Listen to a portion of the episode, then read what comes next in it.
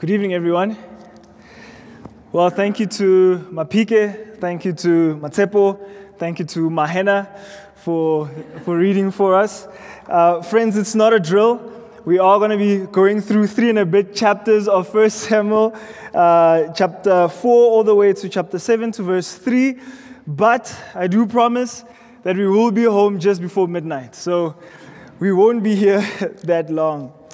Anyway, by way of introduction, who here has held to superstitions or who still holds to superstitions?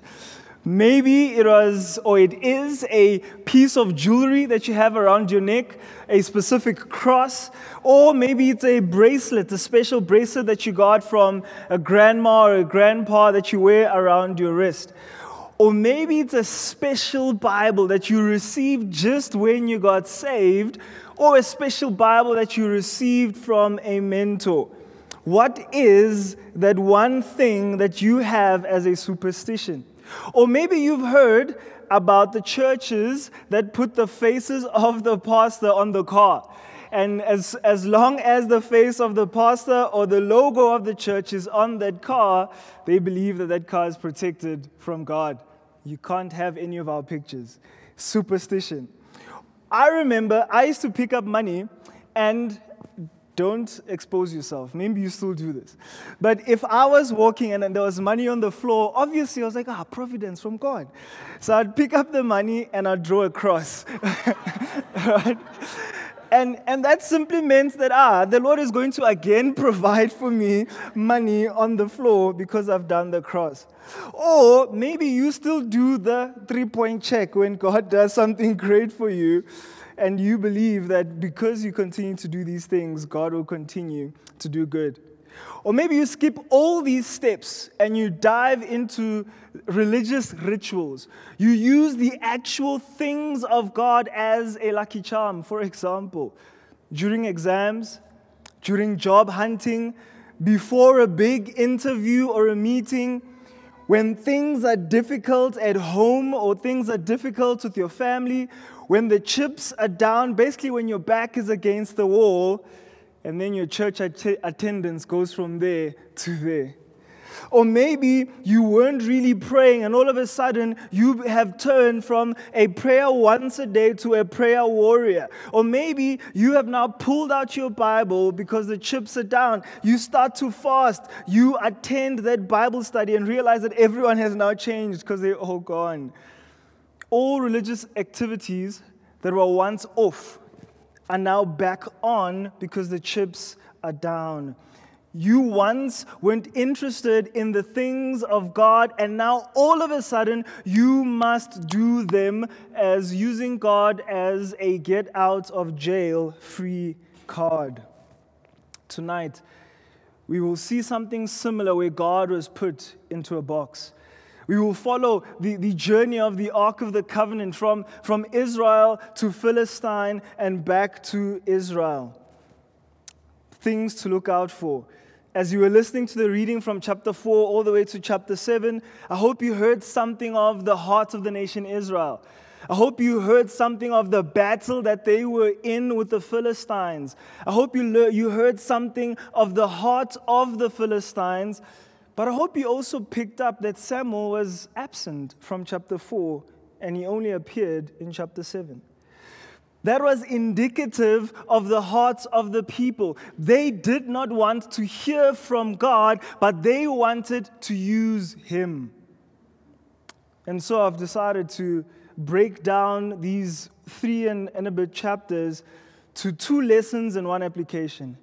The first point we'll see tonight is the lesson for the nation Israel. God is going to teach the nation Israel a lesson. God is going to teach the nations a lesson. And then the nations and the nation, the nation Israel and the nations will have to apply these lessons that they've now learned from God. So pray with me before we start tonight. Dear Lord, we do thank you, Lord, for opportunity for us together and worship you like this. Thank you, God, that we can worship you through the preaching and the receiving of your word. Lord, we pray that your word that was read by Mapike, Matepo, and Hannah, that God, you've blessed it. And we pray now as we unpack all the truths in there that your Spirit, Lord, would, would lead us in that process. God, may I speak as one who is led by your Spirit, but Lord, also praying that you would, you would do a work in our hearts leading towards the table where, God, you remind us of your holiness and, God, you remind us of our sinfulness. And God, I do pray that if there is some here, Lord, that you will be tugging at our heart, wanting to pull us back to yourself, Lord, I pray that you would soften our hearts. That, Lord, we would once again be found enjoying fellowship with you. God, may we be those who are always nearer to the cross. And Lord, I pray even now as I preach that, God, you, you would use me and be near me. And God, may you bless even this time. In Jesus' name, amen. So let's start with lessons for the nation. So we've, we've read that the Philistines were about to, they were on a mission to enlarge their territory and they were about to strike the nation Israel. Israel, we know, were too focused on doing what was right in their own eyes that they were weakened because they didn't realize that they did not have God on their side for battle. And so Israel was defeated by the Philistines, who killed about 4,000 of their men. And so it brought about the question how, come that we have now been defeated by the Philistines? And so they start questioning and they ask a good question, but they answer that question incorrectly. We'll see a good question, but a wrong answer. It says, When the people came to the camp, the elders of Israel said, why has the Lord defeated us before the Philistines? That is a good question. Why has the Lord defeated us? There's clear evidence from this question that there was a high view of the sovereignty of God in ancient Israel. But though they knew God, though they knew that He was in control, they, by their unrighteousness, suppressed the truth. They knew that something was wrong. They knew that they had sinned against a holy God, and yet the nation Israel was refusing to repent of their sins. They didn't want to deal with the real problem, and the real problem was that there was sin in the camp. And instead, they decided to take the Ark of the Covenant as a lucky charm in battle. You'll never believe who was around or who was, who was there when they were carrying the Ark of the Covenant. Read verse 4. So the people sent to Shiloh and brought from there the Ark of the Covenant of the Lord of hosts, who is enthroned on the cherubim, and the two sons of Eli. Hophni and Phinehas were there with the Ark of the Covenant of God. It is no coincidence that Hophni and, and Phinehas are the guys that the author chooses to mention in this text. God was about to do a thing in Israel at which the two ears of everyone who hears it will tingle. He was about to get their attention. He was about to show them that their foolishness of their ways, and he was also about to show them their need for repentance. I couldn't help but think that this is still a problem in Christianity today. The children of God are still sweeping their sins under the rug, but are still trying to bait God with rituals that He grants them their desires. Matthew Henry says this It is common for those who have estranged or separated themselves from the vitals of religion to discover a great fondness for the rituals and external observances of it.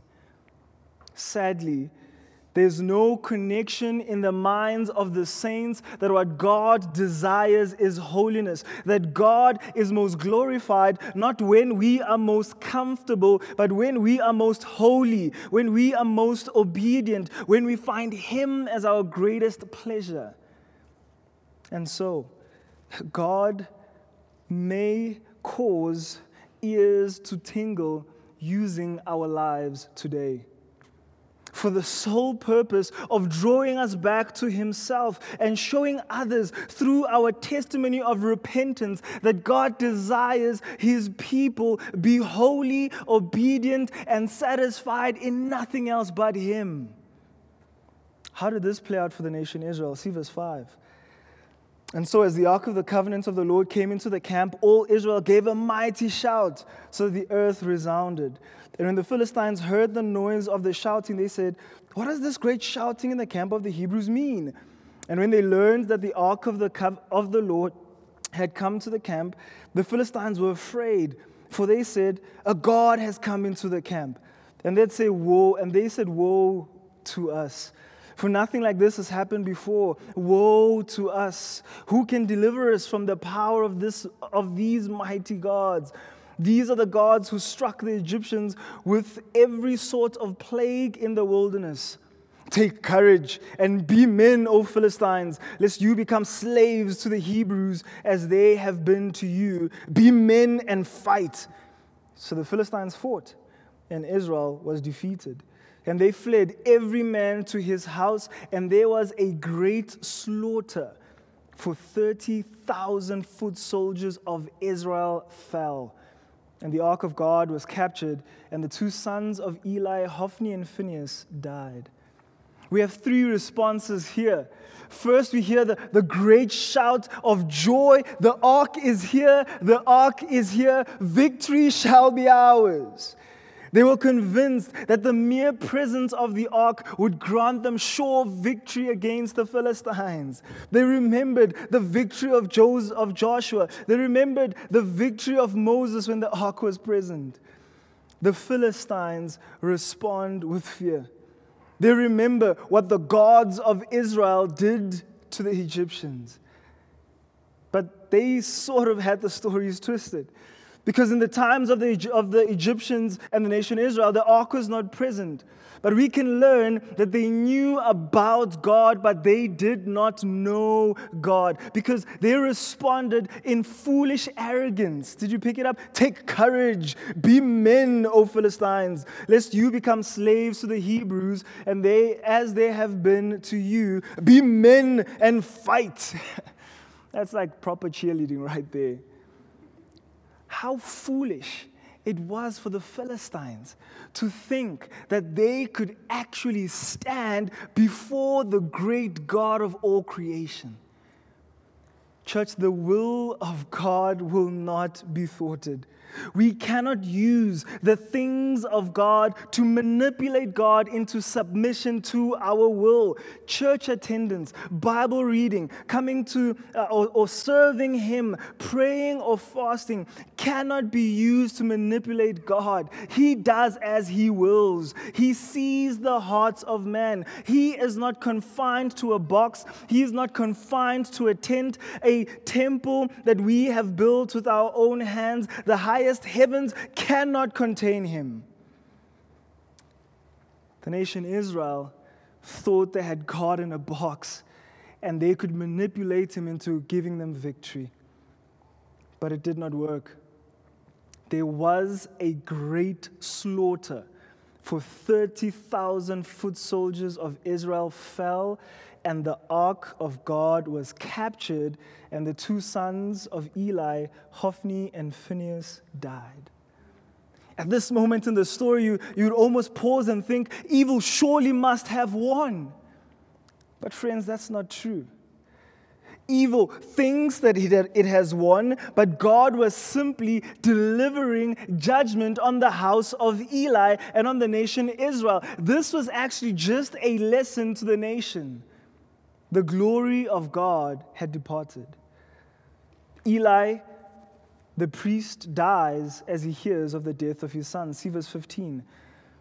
Now, Eli was 98 years old, and his eyes were, were set so that he could not see.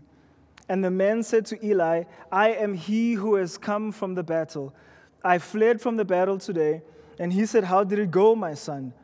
He who brought the news answered and said, Israel has fled before the Philistines, and there has been a great defeat among the people. Your two sons also, Hophni and Phinehas, are dead, and the ark of the Lord has been captured. As soon as he mentioned the ark of God, Eli fell backward from his seat by the side of the gate, and his neck was broken, and he died. For the man was old and heavy he judged Israel 40 years. Eli's death would be followed by the death of his daughter in law. Just before she dies, she gives birth to a son, and she calls her son Ichabod for the, because the glory of God had departed.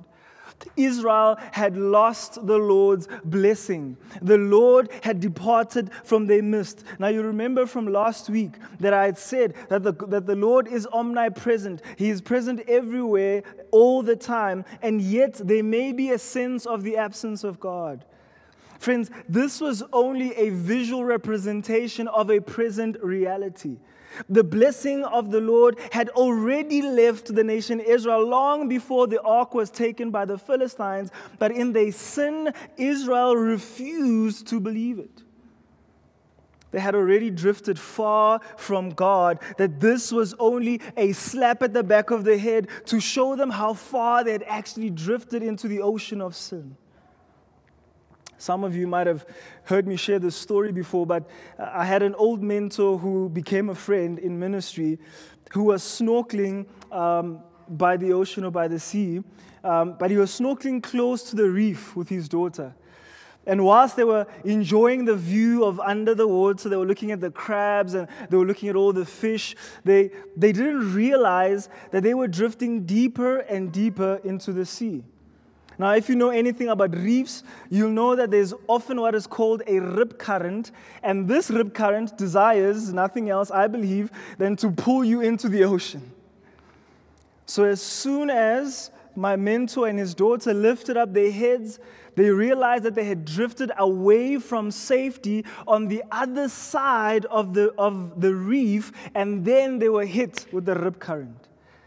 They tried to swim back. But their, their attempts to swim back were only in vain. Their energy was drained, causing my friend to throw his daughter towards a wave which tossed her back over the reef, whilst he continued to drown. What's the connection here, Pastor?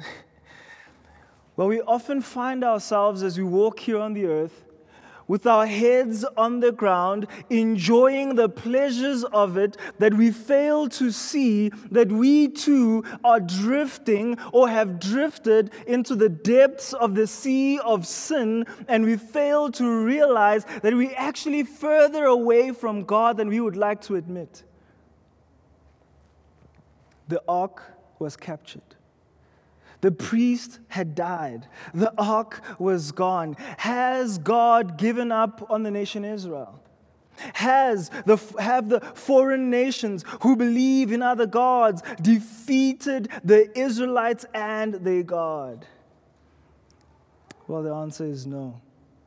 Though the Lord may allow for evil, he does not do evil himself. But when bad thing, things happen to God's people, the Lord has guided the events according to his eternal plan. But those who did the evil, those who do the evil, will not go free on the basis that God has produced good from that evil. That's encouraging.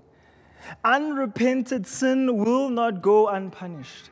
Perpetrators will pay for the wrong that they have done. Those who produce the suffering and the persecution to which we have been called in Scripture to endure will themselves suffer under the righteous hand of God as judge. So take heart. The evil will pass.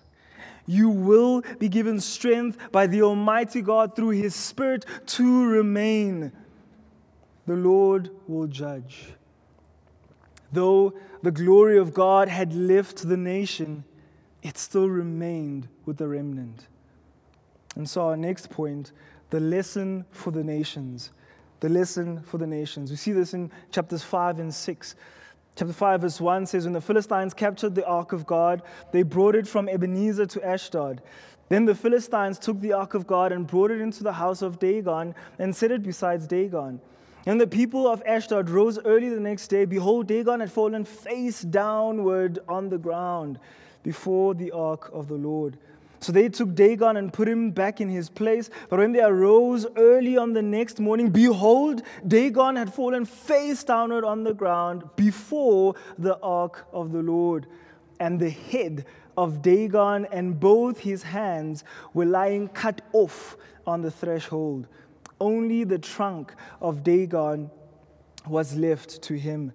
This is why the priests of Dagon and all who enter the house of Dagon do not tread on the thresh floor of Dagon in Ashdod to this day.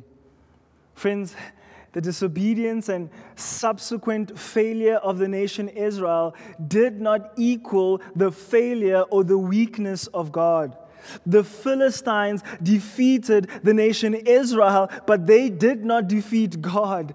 In the pride of their foolishness, they put the Ark of the Covenant next to their God, Dagon. Big mistake. God is not mocked. The Philistines weren't mocking the Israelites by removing the Ark of the Covenant, but they were launching a direct attack at God. They were mocking the God of Abraham, Isaac, and Jacob. The lesson for the nations was clear. The Lord our God is one. He it is who is sovereign over all the earth. The Lord it he is holy in all of his ways. He is omnipotent, which means he is all powerful. Our God is full of wrath. And so God was about to teach the nations that he is God. This was a boss move. Friends, he is not to be mocked. Every knee will bow before him. Who is like you, O Lord, among the gods? Who is like you, majestic in holiness, awesome in glorious deeds, doing wonders? To whom then will you liken God, or what likeness compare with him? An idol? Well, a craftsman casts it, a goldsmith overlays it with gold and casts for it silver chains. He who is too impoverished for an offering chooses wood that will not rot. He seeks out a skillful craftsman to set up an idol that will not move. Do you not know? Do you not hear? Has it not been told you from the beginning? Have you not understood from the foundations of the earth? It is He who sits above the circle of the earth, and his, its inhabitants are like grasshoppers. He stretches out the heavens like a curtain and spreads them like a tent to dwell in. Who brings princes to nothing and makes rulers of the earth as emptiness? See now that I, even I, am He, and there is no God beside me. I kill and I make alive, I wound and I heal, and there is none that can deliver out of my hand. I am the Lord, your Holy One, the Creator of Israel, your King. Church, this is our God. Dagon was no match to him. Buddha is no match to him. Zeus, Muhammad, Muhammad, the so-called men and women of God, Brahman, Shinto's kami, ancestors, Baal, the universe, Mother Earth, Satan and his demons are no match for the Lord your God. They are not even in the same league as he is. In fact, they are enemies of his and will all bow at the name of Jesus. All the en- enemies of God will know of his power. The hand of God is heavy on all who have rejected him and live, and live as his enemies. See verse 6. The hand of the Lord was heavy against the people of Ashdod and he terrified and afflicted them with tumors, both Ashdod and its territory. Friends, from Ashdod to, to Gath to Ekron, see verse 11, for there was a deathly panic throughout the whole city. The hand of God was very heavy. The men who did not die were struck with tumors, and the cry of the city went up to the heaven.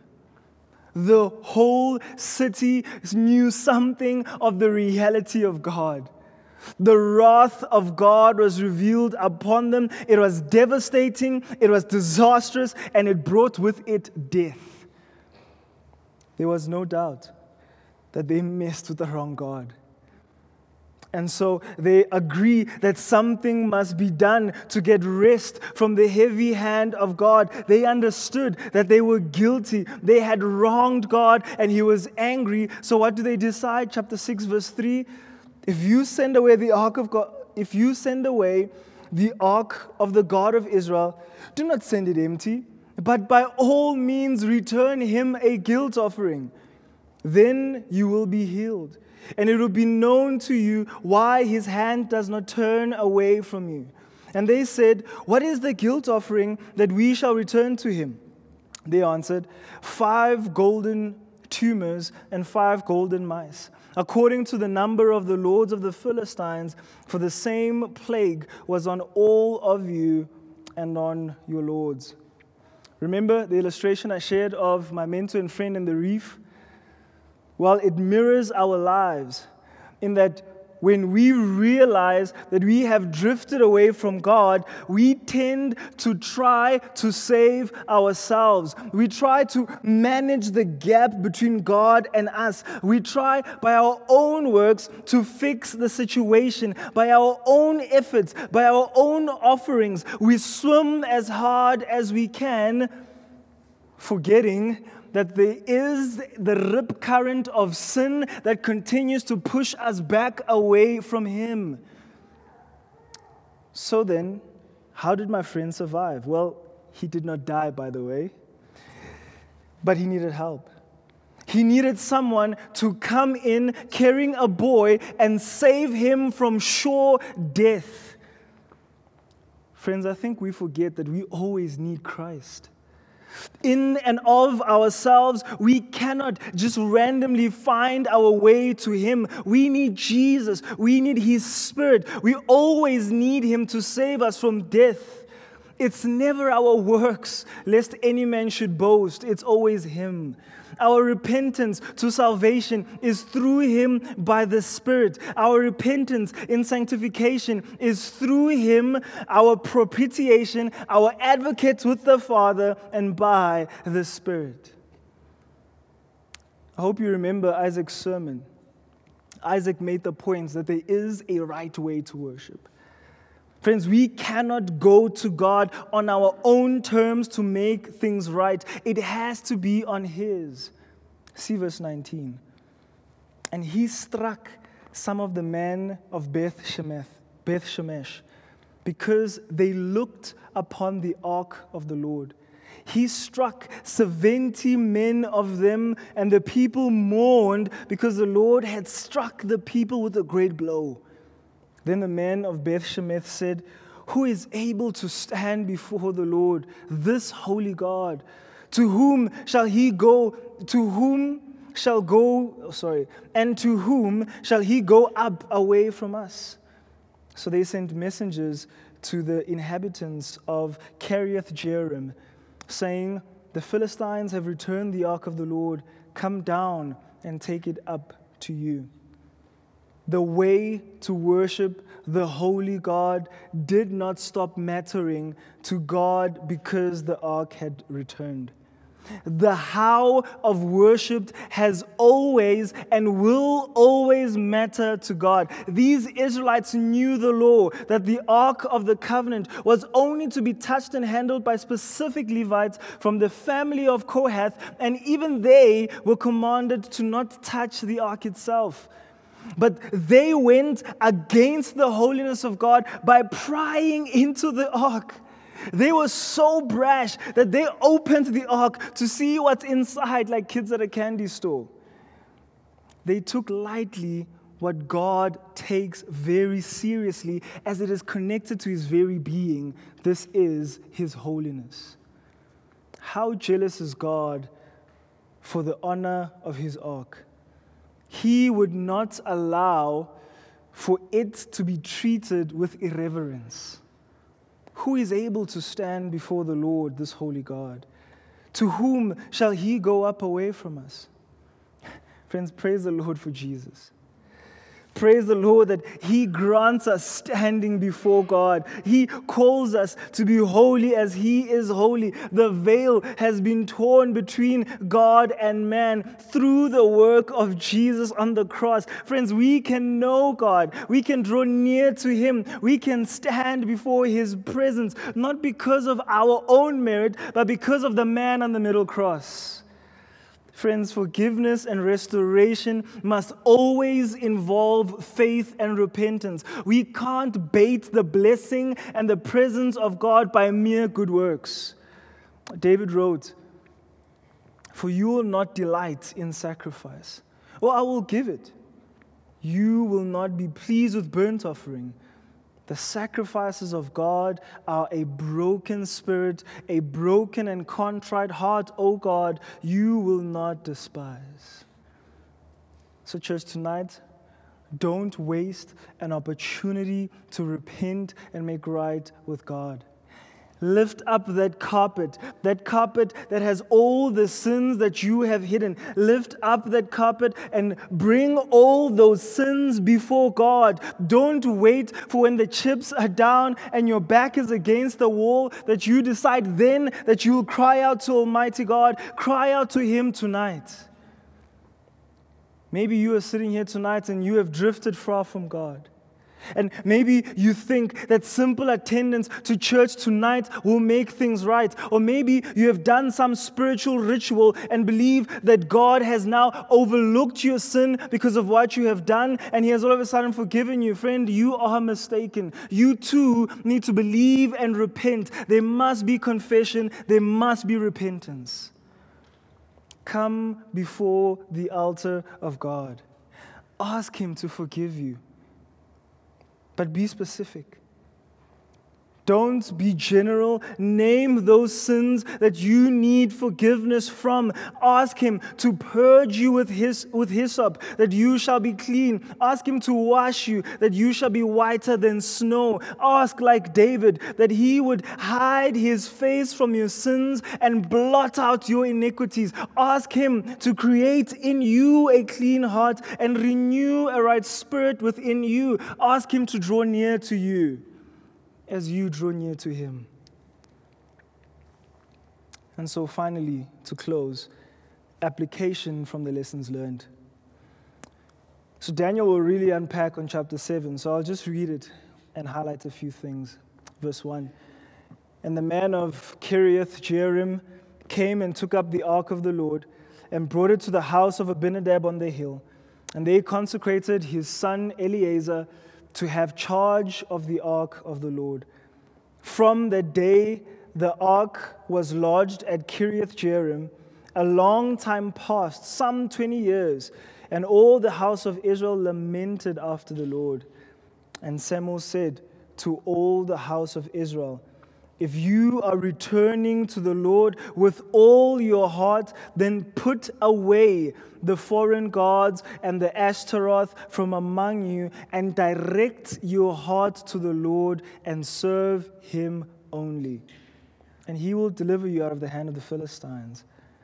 So the people of Israel put away the Baals and the Ashtaroth, and they served the Lord only.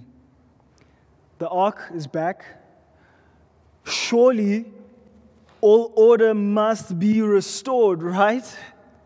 Well, wrong. It says, From the day the ark was lodged at Kiriath Jearim, a long time passed, some 20 years, and all the house of Israel lamented after the Lord. 20 years before the nation was right with God again. Friends, I hope you get the heart of this narrative before being sorry being right with the lord is not the result of mechanical ritualistic practice but it must be from a humbling of ourselves a humbling of ourselves before god a bringing our hearts down before him confessing and repenting from our sins. Spurgeon commented and said it may be very nat- it may very naturally be asked where was Samuel all that time for 20 years? Where was this prophet priest? I know not what he was doing during those 20 years, Spurgeon says, but I have a suspicion.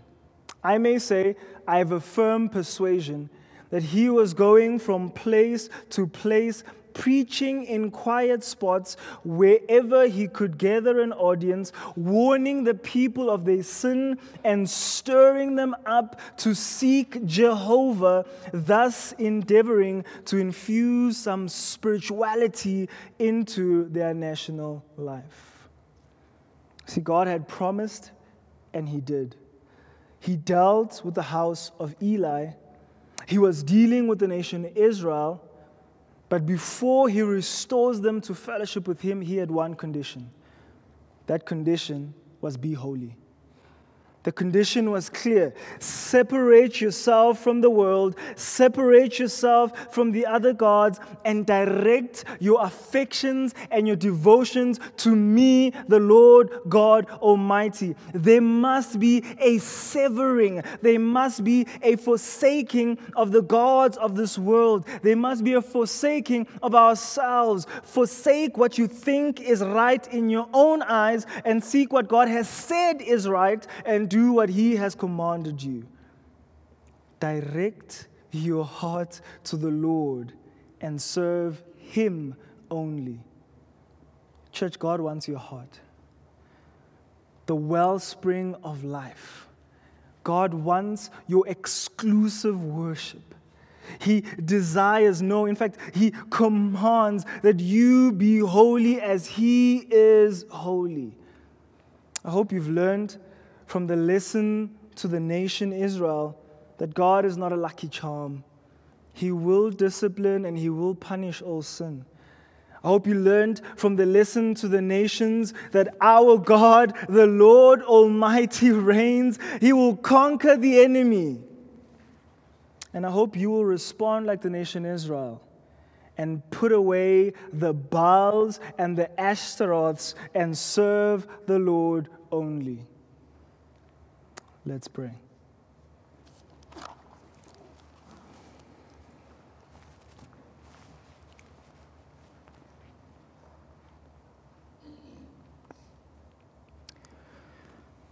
Who else commands all the hosts of heaven?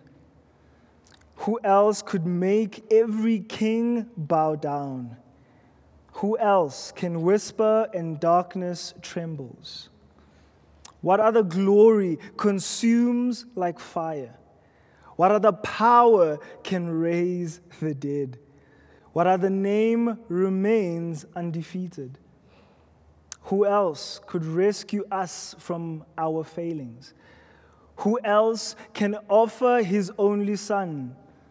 Who else invites us to call him Father? Only a holy God. Only my holy God. Come and behold him, the one and the only. Cry out, sing holy, forever a holy God. Come and worship the holy God.